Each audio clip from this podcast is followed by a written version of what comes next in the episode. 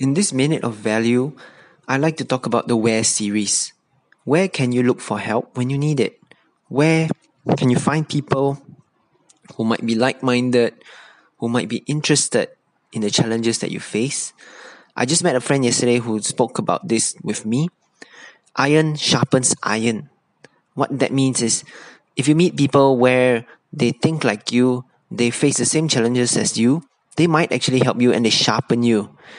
So look at all the best places you can learn information from. Information galore is everywhere today now. You can look at Google. Google is the best form of information.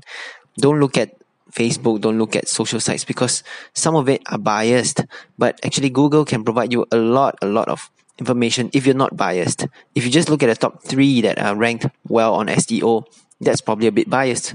But if you look at the top ten, top twenty, if you go deep in the top fifty sources, you can get a better understanding on how to overcome certain things, who are the agencies that can help you, and when you have trouble, who can you look for to get help.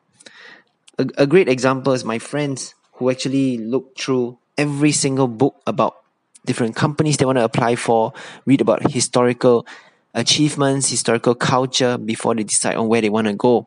Now, this is very similar to everybody who are looking for opportunities today, who are looking to solve problems today. They can actually Google first about books, about sites on how to tackle certain things that has happened historically. As they say, his, history repeats itself. Somebody has probably gone through something that you've seen.